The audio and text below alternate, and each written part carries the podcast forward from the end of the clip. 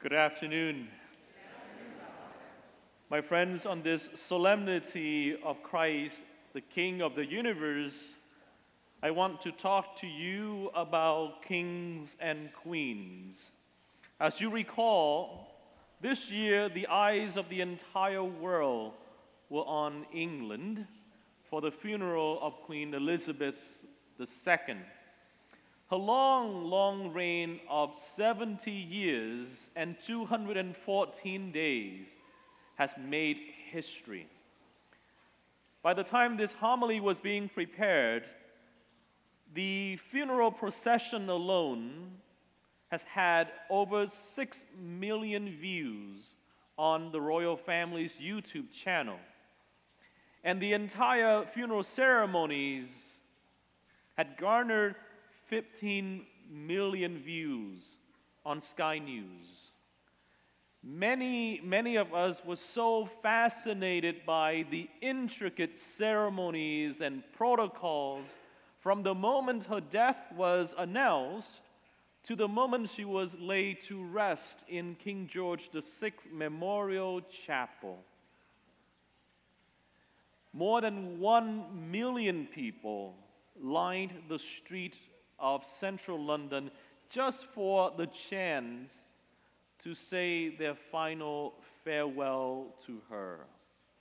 Even her horse and the two corgis had a chance to participate and receive a fair share of attention from media coverage.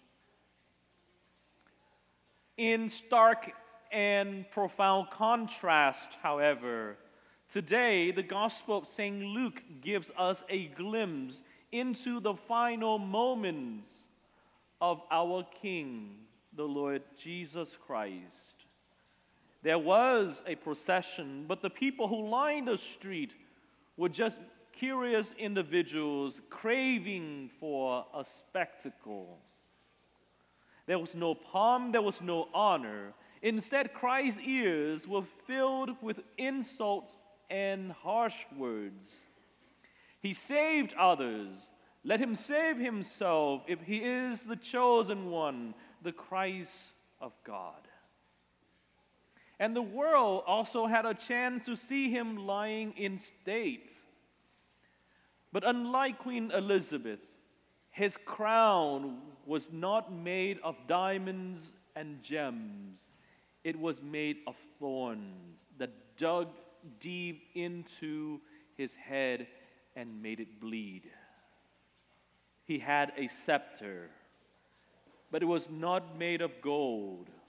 It was made of wood, a cheap cross with splinters rubbing against his wounds and soaking up his blood. The people who came to see him was not there to pay respect. They were there to mock him and to ridicule him. If you are the king of the Jews, save yourself.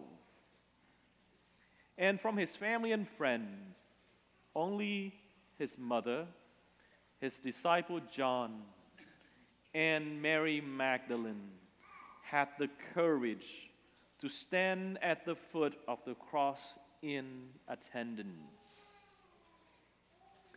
Queen Elizabeth's last public act was to welcome her new prime minister. Christ the King's last public act was to pardon a thief and welcome him to paradise. There you have it a vivid comparison between earthly monarchy and the kingship of Jesus Christ. My friends, today we've come together to honor our King, and his life is a powerful reminder to you and to me that his kingdom is never about honor, but service. His gospel message is about the truth, goodness, and redemption. His entire legacy is summed up in one sentence there is no greater love than for one to lay down his life for his friends. And finally, we are reminded of his followers, the poor, the forgotten, the marginalized of society, that is, prostitutes, tax collectors, and public sinners like you and me who are always in need of another chance to rise above our foibles and sinfulness. Did you ever wonder why Jesus Christ portrayed himself and his kingdom in such a way? Let's be honest, Jesus Christ and everything that he stands for in the standards of the world do not seem all that impressive or attractive. We just went through a midterm election.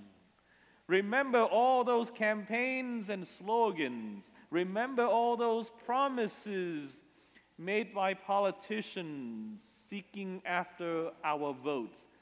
They all said they worked hard to get us what we wanted. Whereas Jesus Christ, he only promised persecution and opposition. Why? Because if they have persecuted me, they will persecute you also. No wonder not too many people wanted to be his followers. No, let me take that back. There are 2.4 billion people all around the world who claim to be Jesus Christ followers in names. The question is how many does he truly have as followers in deeds? Because, because being a faithful follower of Jesus Christ, the King, demands us to live differently, demands us to follow the unusual and challenging way of loving. Perhaps this little story can serve to demonstrate. On August 20th, 2013, Antoinette Tuff, an accountant and a Christian, was working at the front desk of an elementary school in Georgia when a 20 year old gunman stormed in with an AK 47 and 500 rounds of ammunition. He held the school hostage and demanded that someone call the TV station. Antoinette called 911 instead, and she kept the dispatcher online. Because she did so, we had the entire conversation recorded, the conversation that she had with the gunman. It, became, it began with her asking for his name. Michael was the reply. And I'm going to die today, he said. Oh no, said Antoinette. You're, too, you're far too young.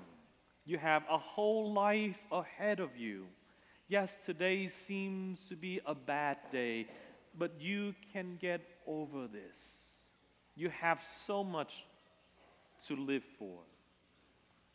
No, I don't, said Michael. No one ever listened to me. But I am listening to you, said Antoinette.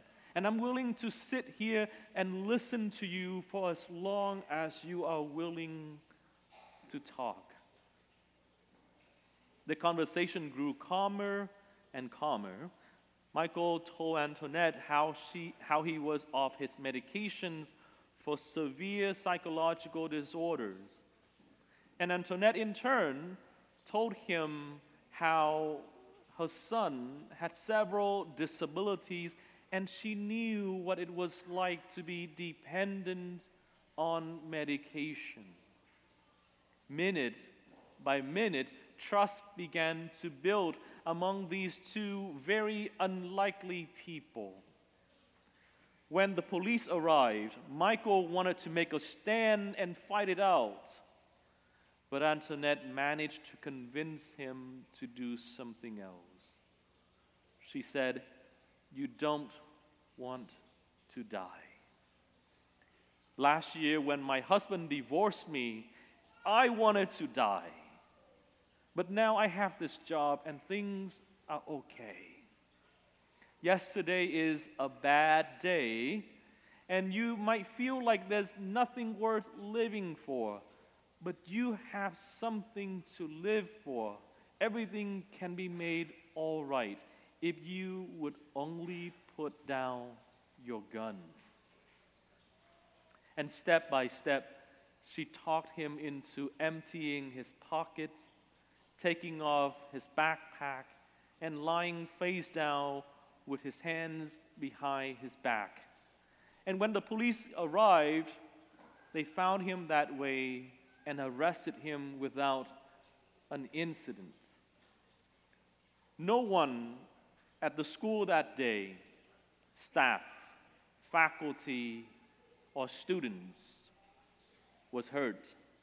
Antoinette Tuff saved 800 people, including her own life.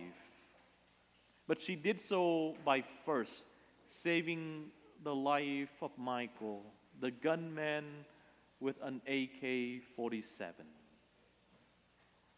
You see, my friends, with courage and love, Antoinette Tuff saved her school. With courage and love, Jesus Christ saved the world with courage and love, you and I can show ourselves his disciples and his followers. When all is said and done, that is just the one thing that we have come to celebrate today.